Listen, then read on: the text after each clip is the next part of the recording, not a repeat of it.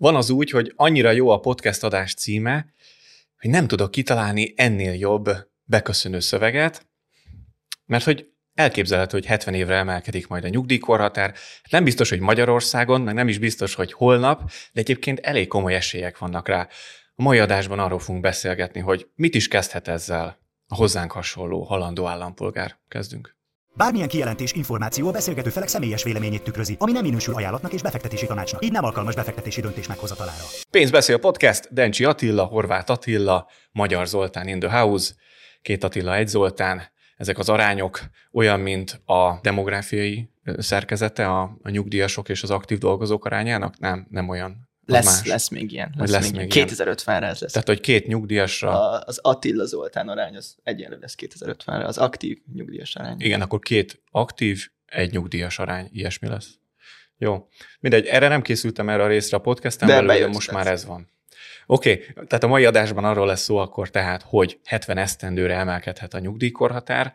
Mm, arról beszéljünk szerintem, hogy milyen vázlatpontok hangoznak majd el a mai adásban, illetve mi az, amire keressük a választ. Attila, neked mik vannak a... Átbeszéljük ennek a 70 éves korhatáremelésnek a valószínűségét, mi mentén alakulhat ez így, meg milyen egyéb dolog történet még a nyugdíjjal, a nyugdíj korhatár, vagy általánosságban a nyugdíjrendszerrel, és kicsit ezt fogjuk egy minél részletesebb szintre helyezni a mai beszélgetés során, majd alternatívákról beszéljünk egy kicsit. Oké, okay. Attila, te mivel készülsz?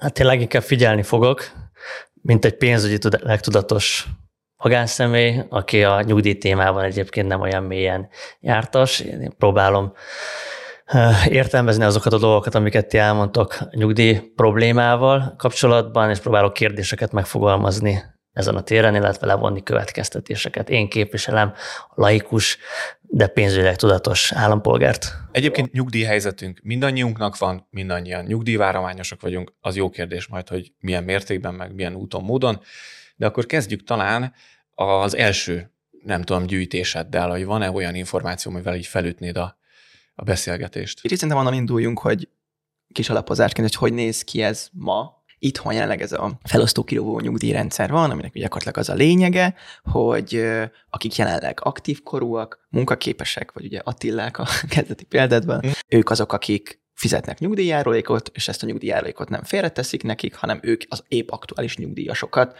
tartják el ezzel, és ez már így van azért nem csak itthon egyébként, hanem Nyugat-Európa jelentős részén ez gyakorlatilag így működik. És ugye maga a felütés, meg ez a folytonos nyugdíjkorhatár emelési probléma az azért jön elő, mert ugye mellett nem csak nálunk, hanem ténylegesen így a fejlett világ nagy részén egy idősödő, regedő társadalom van, tehát gyakorlatilag egyre kevesebb gyerek születik, és így nő az átlag életkor, és ugye ez elég problémás ebben a rendszerben, hiszen így gyakorlatilag ez azt jelenti, hogy miután egyre kevesebb aktív korú lesz folyamatosan, hogy kopnak ki a aktív korúak, hogy egyre többen lesznek nyugdíjasok, tehát ez bárhol is szaporítjuk ezeket a szavakat. A lényeg ennek az, hogy egyre kevesebb aktív korú épp dolgozó kell, hogy eltartson egyre növekvő számú nyugdíjast. Ez azt jelenti, hogy mondjuk a 90-es években kb. 5 aktív körül jutott egy nyugdíjasra, ehhez képest ma ez kb. úgy jön ki, hogy három aktív körül jut egy nyugdíjasra, és ugye arra tartunk, hogy 2050-re meg lesz az, hogy már tulajdonképpen csak kettő aktív korúnak kell eltartani egy nyugdíjast, és hát ugye, ha elsőre meghalljuk ezeket a számokat, akkor azért valószínűleg, de hát nyugodtan itt a laikusok képviseletében javíts ki, azért az jut eszébe azért az embernek, hogy hát ez nem túl ideális. Uh-huh. Nem annyira fenntartható, tehát hogyha Így van. fogynak a, az aktív dolgozók. Ez ugye egy ilyen valós időben történő adóforintok újraelosztásáról szóló történet. Vagyunk mi az aktív korúak, akik bérből és fizetésből élnek, de úgy, hogy ezután egyébként adót és járulékot fizetnek. Ez fontos, mert van, aki nem fizet adót és járulékot, ők a fekete vagy szürke gazdaság szereplői. Nekik Innen is hogy nem lesz nyugdíjunk. Innen is üdvözöljük őket.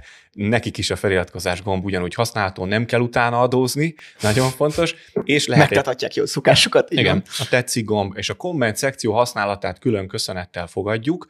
Tehát, aki járulékkal rendezett jövedelemmel rendelkezik, az bizony a általa befizetett adóforintokat, hát főleg a nyugdíj tekintetében nem nagyon fogja viszont látni. Ez úgy kell elképzelni, hogy van a nagy magyar államkincstár, tele van ilyen különféle kis ö, kincstárakkal, és az egyik páncél ajtóra az van írva, hogy nyugdíj Na most, hogyha oda benyitna a halandó ember, én vagy te, akkor ez egy kongó ürességet találna, mert hogy annak a, abban, a, abban a kincses kamrában van egy ipari porszívó is, tehát hogy ami oda beesik adóforint, az még csak, maximum csak pörögni tud így a tengelye körül, de hasra már nem vágódik, mert egyből az ipari porszívó kiszippantja onnan, és valaki nyugdíjas pénztárcájába landolnak ezek a forintok, amiket mi befizetünk adóformájában. Ez amúgy rendben is van így, szerintem. Sőt, azzal egészíteném ki, hogy ez a porszívó, ez miután kipuculta azt a termet, megy tovább egy másik szobába, Igen. mert hogy jelenleg ott tart a dolog, hogy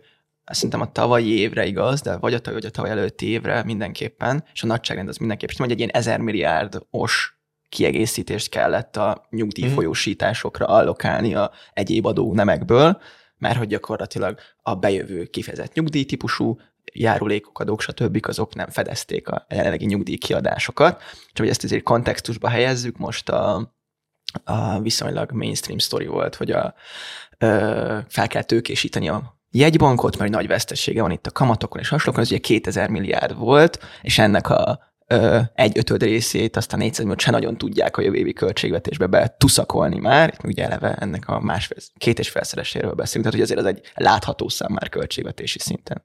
Igen, de hát az ipari porszívó az tovább-tovább keresi a forintokat, mert hogy nem elég a nyugdíjas kincses ládából öm, kiporszívózni a forintokat, hanem máshova is kell menni. Tehát, hogyha jól értem, akkor ugye az történik, hogy most egy ilyen szolidáris alapú a rendszer, hogy aki dolgozik, az, kifiz, az fizeti az éppen nyugdíjasoknak a nyugdíját. Igen.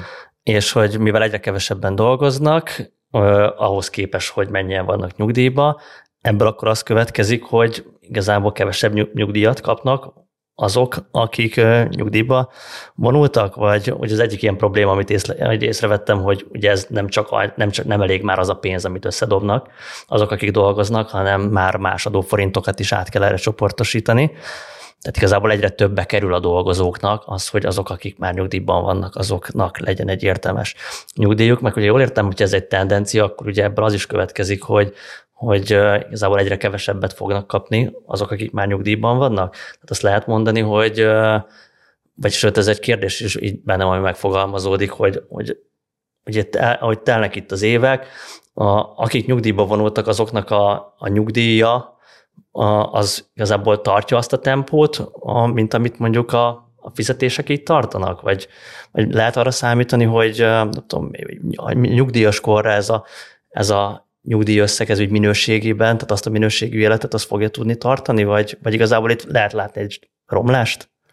Ritkán kérdezel ilyen összetetten és sokfélét, ez kettő kérdés is, pedig hogy hatnak azért érződik, de az elsőre válaszolok akkor először. Hát nem, mély, mély probléma, amit így rögtön így Ez látszik, hogy ez mélyről jött, és fájdalmas volt azért. De ez jó, mert ő képviseli a, a, a... Nem jól csinálja eddig mindenképpen. A, nyug, a nyugdíjvárományost, aki most hall először arról, hogy ez hogy működik. Szóval ez egy egyenlet ez a rendszer, amit úgy kell elképzelni, hogy az egyik oldalon van a, nyugdíj, a járulékfizetők száma és a járulék mértéke, túloldalon meg a nyugdíjasok száma és a nyugdíj mértéke. De a kettő között kell valamiféle egyenlőséget teremteni. Hogyha csökken a járulékfizetők száma, és nem növekszik mondjuk a járulék mértéke sem, de közben meg növekszik a nyugdíjasok száma, akkor jó eséllyel az lesz, hogy csökkenni fognak a nyugdíjak mértéke. Ezt tudom, hogy ez kicsit így komplikált, de a dolog arról szól, hogy ha nincs elég ember, munkavállaló, aki adót fizet, akkor nem fognak tudni egyre növekvő számú nyugdíjasnak több nyugdíjat biztosítani, sőt, még az ugyanakkor a létszámú nyugdíjasnak sem tudnak több nyugdíjat biztosítani. Ugye két dolog miatt fogy a magyar, az egyik az, hogy kevesebb születik, ez tök egyszerű, hogyha valaki beírja, hogy a születési dátumát úgy, hogy évszám, hónap, és nap, de a hónapot az betűvel érdemes a Google-be beírni, akkor látni fogja, hogy az ő születése napján hány baba látott napvilágot Magyarországon. Én 1990-ben születtem, ott kb. 360 baba látott még velem együtt világot, de ha valaki már 2002 körül született, ott csak ilyen 250 gyerkőc látott aznap világot. Ha valaki meg 70 körül született, neki olyan 400 50 körüli baba volt még a utitársa a világra. Le akartam googlizni, de annyira pontos számokat mondasz, de, hogy ezt annyiszor megnéztem, hogy tudom. Fel, fel sem merem ezt Tehát csekkolni. a születések száma írtozatos mértékben csökken, a másik pedig az, hogy el is hagyják az országot páran, tehát máshol adóznak, ez nagyon lényeges, és körülbelül ez a két jelentőség teljes tényező van. Aztán pedig a nyugdíjasok száma növekedik a várható élettartam növekedésével, jobb egészségállapot és egyebek, tehát a nyugdíjasok száma pedig ilyen módon nő. Ennyi. Ez az első kérdésedre a válasz, hogy itt mi történik.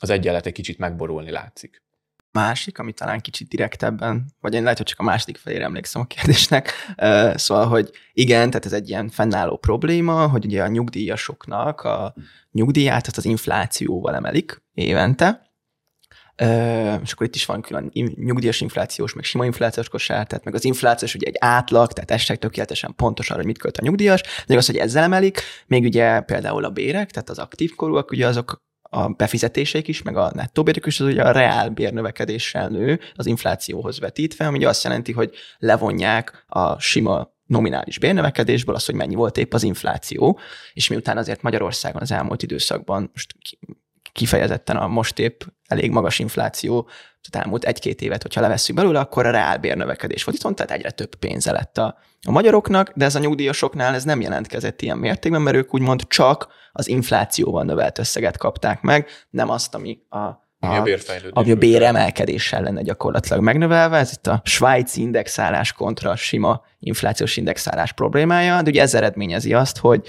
ugye egy másik lehetőség arra, hogy uh, hogyan ne emeljük mondjuk a nyugdíjkorhatárt, az az, hogyha hogy egyre kevesebb nyugdíjat osztunk ki. És akkor igazából szerintem ez is egy része a mai beszélgetésnek, hogy de nyugdíj... neked ez válasz volt? Csak azért, hogy ne romboljuk Tehát, tovább. Már csak akkor jól, jól értem, hogy akkor az történik, hogy ameddig dolgozom, ugye arra azt, azt lehet látni, hogy a hosszú távon, tehát mondjuk az elmúlt 30 évben azért többnyire emelkedtek a reálbérek Magyarországon. tehát infláció feletti béremelkedést értek el a munkavállalók. Igen, tehát az azt jelentette, hogy mondjuk így a magyar emberek így hosszabb távon, de azért így jobban éltek, legalábbis azok, van, akik így igen. dolgoznak. A, onnantól, hogy valaki elmegy nyugdíjba, akkor onnantól már erre nem számíthat, hanem maximum Egy amire, szinten tartás. Amire számíthat, igen, tehát hogy onnantól így, szinten marad. Tehát, hogy ez a trend, amivel lehet számítani, hogy amíg dolgozok, addig így nőhet az életszínvonalom, onnantól, hogy nyugdíjba vagyok, onnantól meg max arra számíthatok, hogy most stagnál. Igen. Hogyha, nyug, hogyha nyugdíjra számítok. Így van, és ugye ez a stagnál, ez főleg, hát ugye most is, de régebben is mindig hogy az inflációs kosár átlagból eredősége miatt azért itthon mindig azt érzi a néplélek, hogy oké, hogy ennyi a hivatalos infláció, de mennyivel drágább a, kaja, stb. Hogyha valaki megy nyugdíjba, és azt mondja, hogy neki várhatóan jó állami nyugdíja lesz. Ez egy elég szűk réteg, tehát ezt már most mondom, hogy nagyon kevesen hívnak fel engem azzal, hogy kézzel Zoli, jó hírem van, nagyon sok állami nyugdíjat fog kapni. Szerinted mihez kezdjek ezzel a helyzettel? Nagyon ritka az ilyen bejövő hívásom, de egyszer volt már ilyen, és van egy-két ember, akinek jó nyugdíja lehet, aki nagy munkamániája van, 50 évig dolgozik, állami hivatal tölt be, és milliós fizetése van már a 98-as esztendő óta.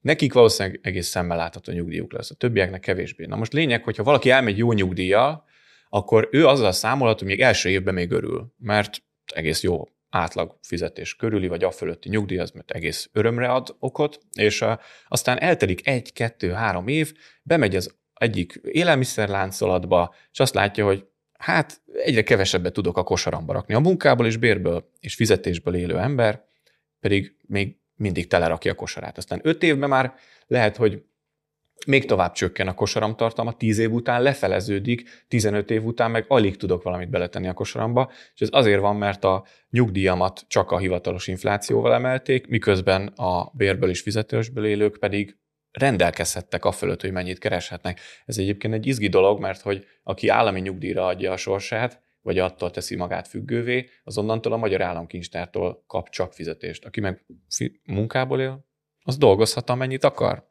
De várjál, így a következtetésem sem azért pontos, mert én, amikor így elhangzott az, hogy a nyugdíjak legalább inflációt tartják, akkor arra számítottam, hogy amikor onnantól, hogy valaki nyugdíjas, így meg tud tartani egy életszínvonalat. De valójában nem ezt jelenti, amit elmondtál, hanem azt, hogy a nyugdíjas korunk alatt, bár papíron abban a bevételben meg lehetne tartani egy életszínvonalat, de gyakorlat azt mutatja, hogy igazából onnantól, hogyha valaki a nyugdíjára számít, és ráadásul, hogyha az nem is túl magas, akkor, akkor egy romló életszínvonal is vár rá egyben igen. a nyugdíjas Hát években. ez a gyakorlat tulajdonképpen, igen, meg egy plusz ebből a gondolatiságból egy kis, kis kapu nyílik, ami problémás, hogy ahogy ugye Zoli is mondta, hogy minél több ideje van valaki nyugdíjba, annál rosszabb helyzetben van a munkaskori fizetéséhez képest vásárlóerőben, és ugye ez azért is probléma, mert pont ahogy mondtuk, akik később mennek nyugdíjba, azok több ideig kapják meg ezt a reálbér növekedéses időszakot, ezért az ő átlag fizetésük is egy ilyen nagyobb bázisról számol, még akik régebben mentek, ők kimaradnak egy csomó ilyenből,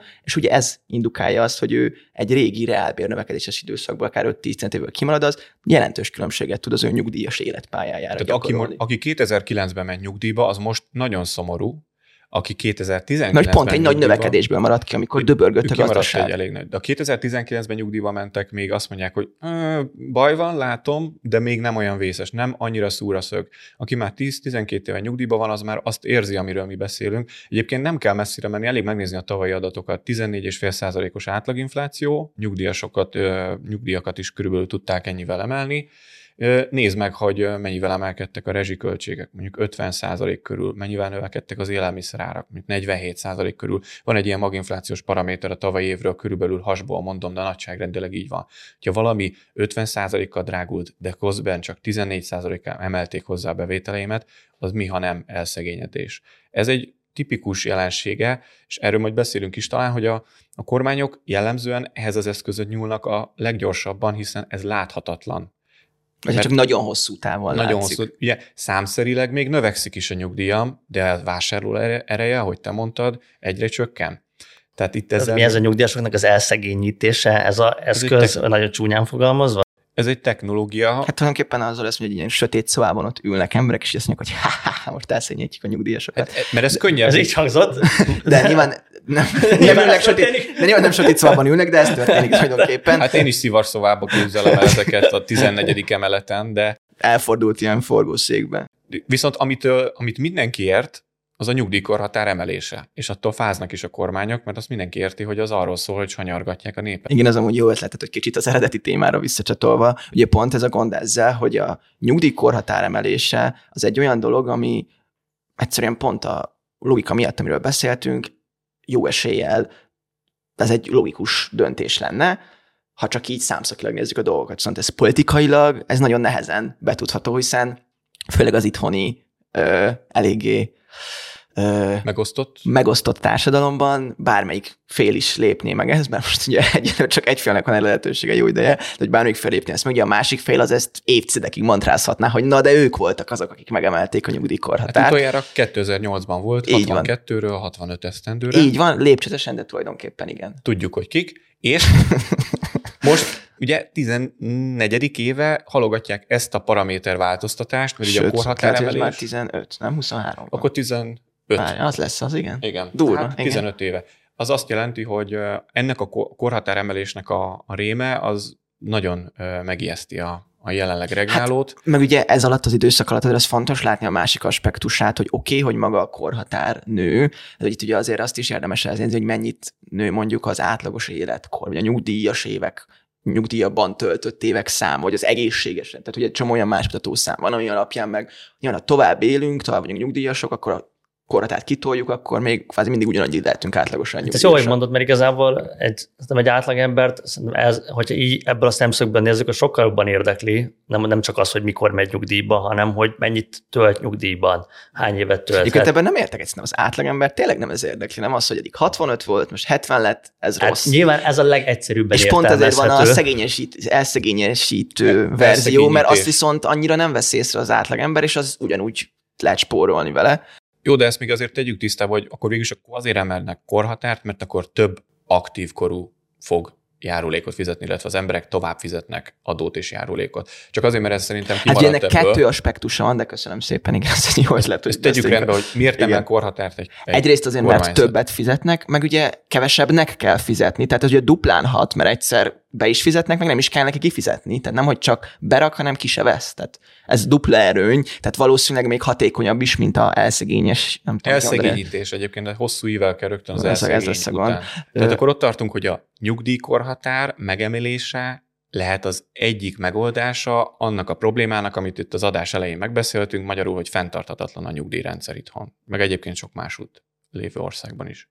De a nyugdíjkorhatár, ha már szóba esik, akkor milyen ö, Európai Uniós korhatárok vannak itt a szomszédos vagy más országokban? Ö, igen, ezt azért látni kell, hogy nem kifejezetten rossz egyébként ez a ö, Ez a 65 egész jó, tehát középmezőnyösök vagyunk? Most egy ilyen átlag környékén ö, vagyunk ilyen tekintetben.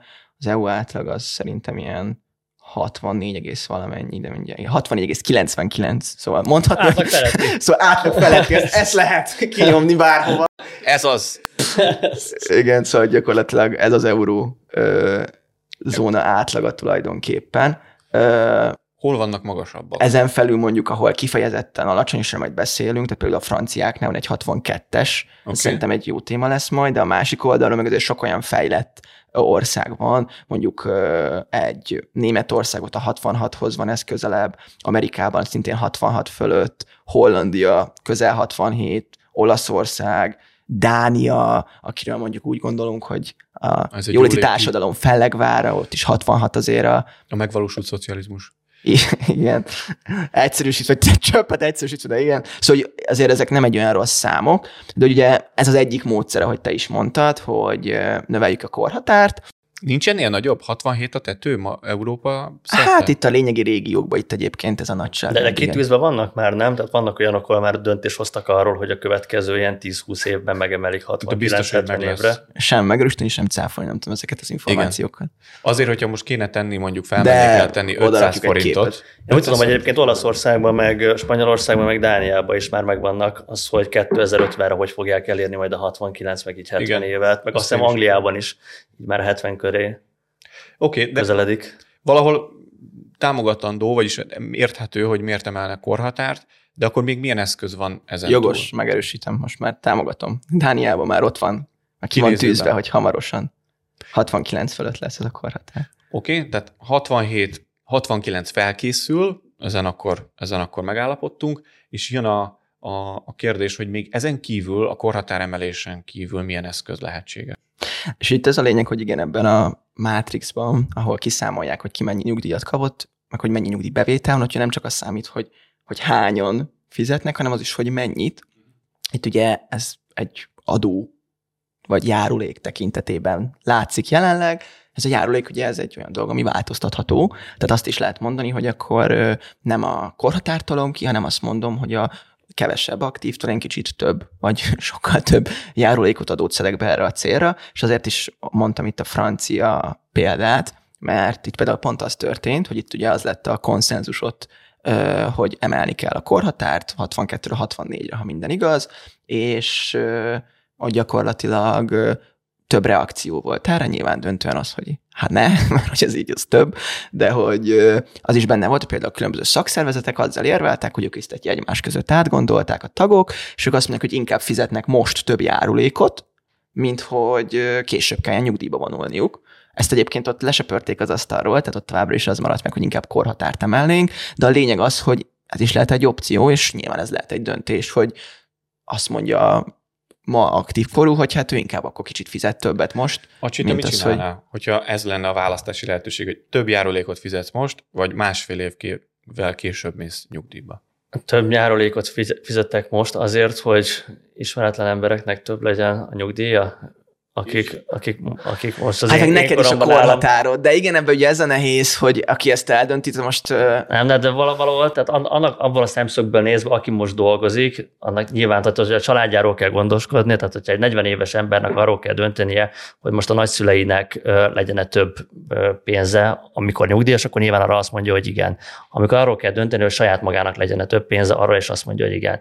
De amikor arról kell döntenem, hogy most fizessek többet azért, hogy annak a két millió nyugdíjasnak legyen több nyugdíja, hát arra már azt mondom, hogy én akarok inkább jobban élni. Hát annyi kiegészítés, ugye nem csak azt a két millió nyugdíjast, hanem itt azt mondjuk, hogy te most 65 éves korodban mehetsz nyugdíjba, de ha nem emelünk rá a nyugdíjáraködre, akkor te már csak 67 évesen mehetsz nyugdíjba. És akkor azt döntöd el, hogy te Tehát most mikor a- akarod az állami nyugdíjat? Két évvel előbb, és cserébe most kicsit igen, igen. Ez az alma példája, amit a, a könyvetekben is írtak, hogy ugye mikor ö, kell neked egy vagy két alma, ugye van ez a kísérlet Igen. rá.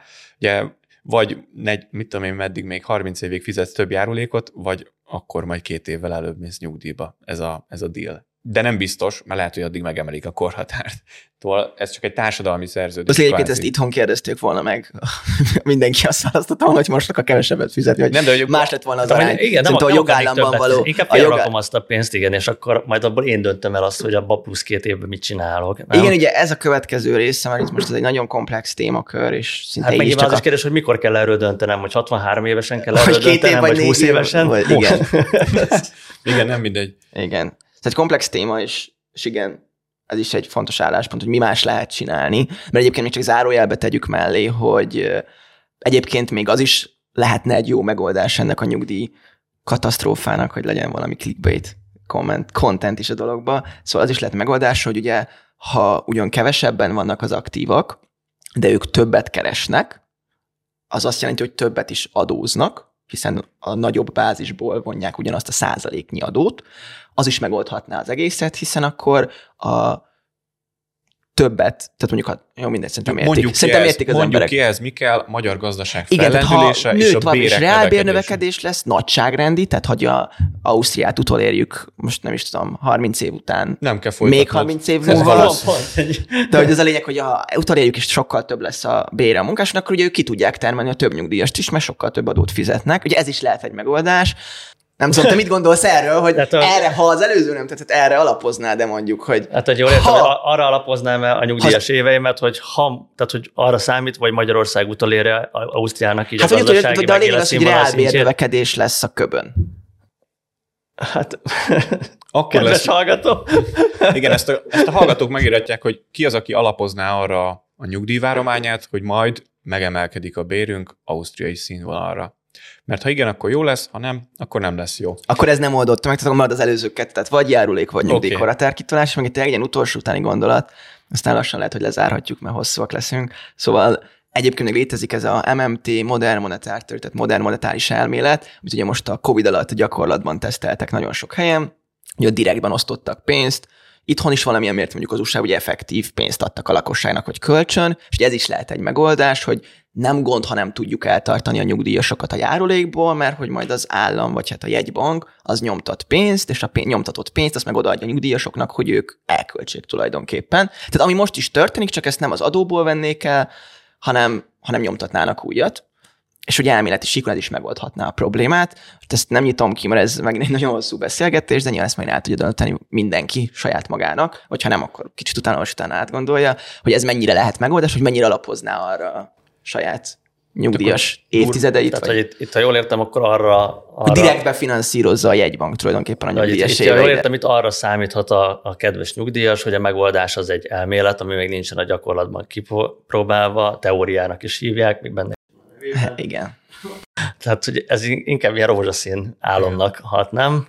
Hát, ha jól veszem ki a... El, elméletben működik, de elméletben tudjuk azt, működik, hogy... mert volt gyakorlati kipróbál. Nincs kész, tehát azt nem fogom azt mondani, hogy ez egy biztosan működő rendszer, de már valamennyire, tehát hogy most a Covid az egy jó, jó elméleti példa volt. Hát ez egy gyakorlati olyan, példa tudod, volt hogy rá. az elméletben a gyakorlat meg az elmélet ugyanaz, a gyakorlatban pedig különbözik. Igen. Ez, ez majd még kiderül. Tehát... Ez így pontos. Hát majd ki fog derülni, csak az a kérdés, hogy valaki a saját életszínvonalát, a bevételei mértékét hajlandó-e elméletekre alapítani. Én nem annyira, vagy nagy kockázatot látok benne. De egyébként, ha jól veszem ki a szavainkból, 3 plusz 2 eszköze van egy kormányzatnak arra, hogy helyre tegye a nyugdíjrendszer válságát. A, a plusz kettő ez a, a teóriád, meg a a, Ezt kérem, az, nem én találtam meg, ki, az, hogy... meg az osztrák bérszínvonal elérése, nekem ez egy ilyen alternatív elvont karakter, vagy kategória. Jó, tehát az osztrák bérszínvonalat, ha elérik az aktív dolgozók, akkor megjavulhat a rendszer. Ha ez a teória bejön, vagyis pénzt nyomtatnak és osztogatnak, akkor is jobb, jobban állhat a helyzetünk. Viszont a három, amiről az elején beszéltünk az adásnak, az arról szól, hogy vagy megemelik a korhatást, ami elég nagy politikai öngyilkosság, de racionális mondjuk számszakilag, aztán a másik, hogy a járulékok mértékét emelik, vagyis hogy arra kérik a aktív dolgozókat, hogy több adót fizessenek, hogy a jelenkor nyugdíjasai... Ezt mindenki döntse, hogy melyik a nagyobb tartani. politikai gyilkosság a kettő közül. Igen, és a harmadik a rejtett, azaz elszegényítése a jelenkor nyugdíjasainak, vagyis látszólagos emelgetései a nyugdíjaknak, de reál tekintetben pedig ez nem jelenik meg a számlájukon pluszos, pluszos formában. Magyarul annyit tesz, hogy megemelik a nyugdíjakat, de soha nem olyan mértékben, mint amennyire az általános árszínvonal növekedése jellemző. Tehát egyre kevesebbet ér a nyugdíjam a boltban. Ez ezt jelenti, ahogy haladok előre a nyugdíjas idővonalamon. Ez a 3 plusz 2 lehetőség van arra, hogy egy nyugdíj válságot megoldjon egy kormányzat, és mi most erről beszéltünk ebben az adásban, igaz? De a kérdés, tedd fel Attila a kérdést. Az első kérdésem az, hogy, hogy ugye muszáj ezekből közül valamelyiket meglépni. Jó hír, mert szerintem egyének, vagyis mi dönthetünk még egy másik módon is. Aha.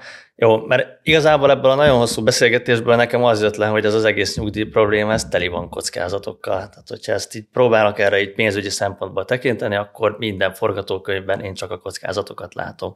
Tehát ahelyett, hogy mondjuk arra, mondjuk úgy megy egy ilyen biztos pontként tudjak tekinteni a nyugdíjas éveimre, meg egyáltalán a nyugdíjban, én sokkal inkább az egészben a kockázatot látom, mert vagy megemelik, vagy elveszik, vagy csökkentik az értékét, vagy, vagy nem tudom, vagy teóriákra alapozzák.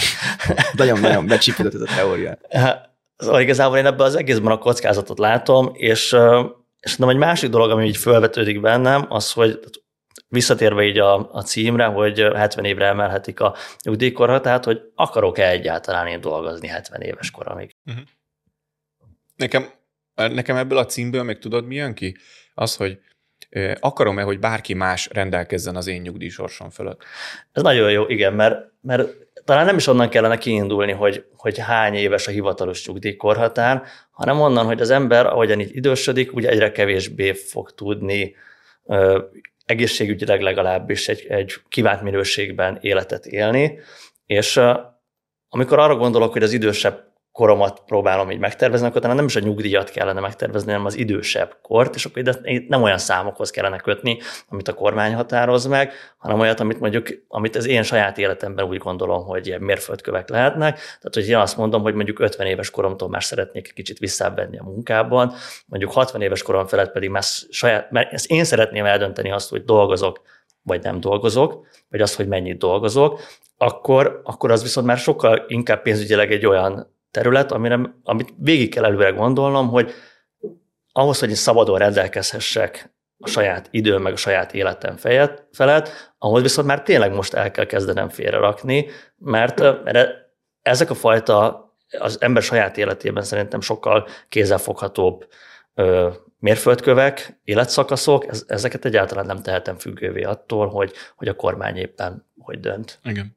Nekem akkor jó ideig foglalkoztam a nyugdíj témával, még eljutottam addig a felismerésig, hogy egy kicsit itt ez úgy működik, már az állam és a, a honpolgárai között, mint a börtönőr fogvatartott, vagy kicsit jobb verzió, mondjuk a szülő-gyermek város, ahol, a, Ez jobban tetszik, ahol igen. a, a szülőtől függök, mint gyermek, hisz ki más lenne az én pártfogóm, mint a saját szüleim, de aztán szárnyaimat kibontom, a munkaerőpiac szabad honpolgára leszek, és saját magam rendelkezek a bevételeim fölött, hitelt vehetek fel, elhagyhatom az országot, vagy válhattok több munkát, vagy lehetek munkanélküli, bármit megtehetek, szól a szabadság és az önrendelkezés olyan szintjére jutok, ami mámorítóan jó lesz. És ilyen 40-50 évet eltöltve ebben az időszakban egyszer csak fogom magam, és ezt a nagy szabadságomat visszaadom a magyar államkincstárnak, és azt mondom, hogy remélem eleget fogsz utalni mert akkor, ha nem, akkor, és ugyanabban a szitúba kerülök, mint amikor apukámtól kértem a túrós batyura, hogy megvesse majd az iskolabüfébe, csak ha apukára úgy néztem rá, mint a Shrekben a macska, hogy léci, akkor ő szeretett teljesen odaadott még egy 500-assal többet. Igen. A magyar államkincster viszont semmilyen érzést nem táplál irántam, hideg nem szeret, de nem is utál, ez jó hír, bár mondjuk nagyon alacsony pontozása van a Google értékelésben, a magyar államkincstának érdemes megnézni, hogy mekkora a csillagszáma van. De mindegy, az a lényeg, hogy, hogy nem, hogy nem szeret, nincsenek érzései felém. Tehát hiába nézek rá majd boci szemekkel, hogy kevés a nyugdíjam, maximum egy sorszámtépésre fog elküldeni a biztonsági őr, aki szintén nyugdíjas és sajnos bevétel kiegészítés miatt dolgozik ott. Tehát ez, ez a helyzet engem teljesen fölpaprikázott, és azt mondtam, hogy három kérdést kell magamnak megválaszolni. Én emiatt indítottam el a nyugdíj megtakarításomat. Az egyik az, hogy szerintem, és ezt akár a hallgatók és kedves nézők is kipróbálhatják otthon, hogy én szerintem eleget, elég pénzt fog-e utalni a Magyar Államkincstár majd nyugdíjok címmel.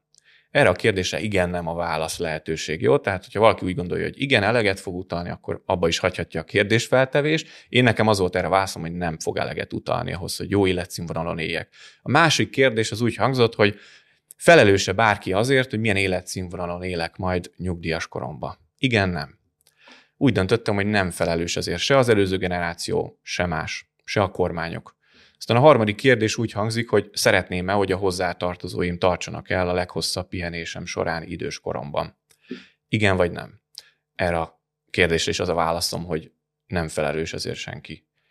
Úgyhogy ezért elindítottam a saját tőke gyűjtő megtakarításomat, a nyugdíj vagyonépítésem útjára így léptem rá. Szép. Gratulálunk. Ez egy csoda szép monológ volt. Így volt, esküszöm, így volt. Ugye ezekkel a szavakkal mondtad el. Körbeértünk? Körbe. Azt ha valakinek esetleg megjött hozzá a kedve. Hogy egy konzultáción részt vállaljon, részt vegyen, mert hogy egy ilyen konzultáció költség és kötelezettségmentes, kötetlen, 3K betű.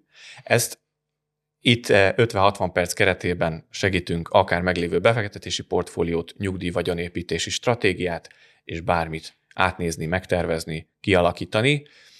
Ha erre valakinek szüksége van, akkor a leírásban található linken tud minket elérni, kommenteket továbbra is várjuk, szeretetünk egyenletesen áramlik. Nagyon köszönöm a munkát, Dencsi Attila, nagyon büszke vagyok rád, ez, ez majd nagyon jó adásnak sikerült. Attila. Köszönöm lehetőséget. Köszönöm szépen is a figyelmet, a hallgatóságot, és üdvözlöm otthon a kis feleségem, meg a kisbabákat is. Már vártuk. A viszontlátásra, a viszonthallásra. Ez volt a Pénzbeszél, az Investmentors podcastje. Ha tetszett, iratkozzon fel ön is, hogy ne maradjon le a legújabb felvételekről.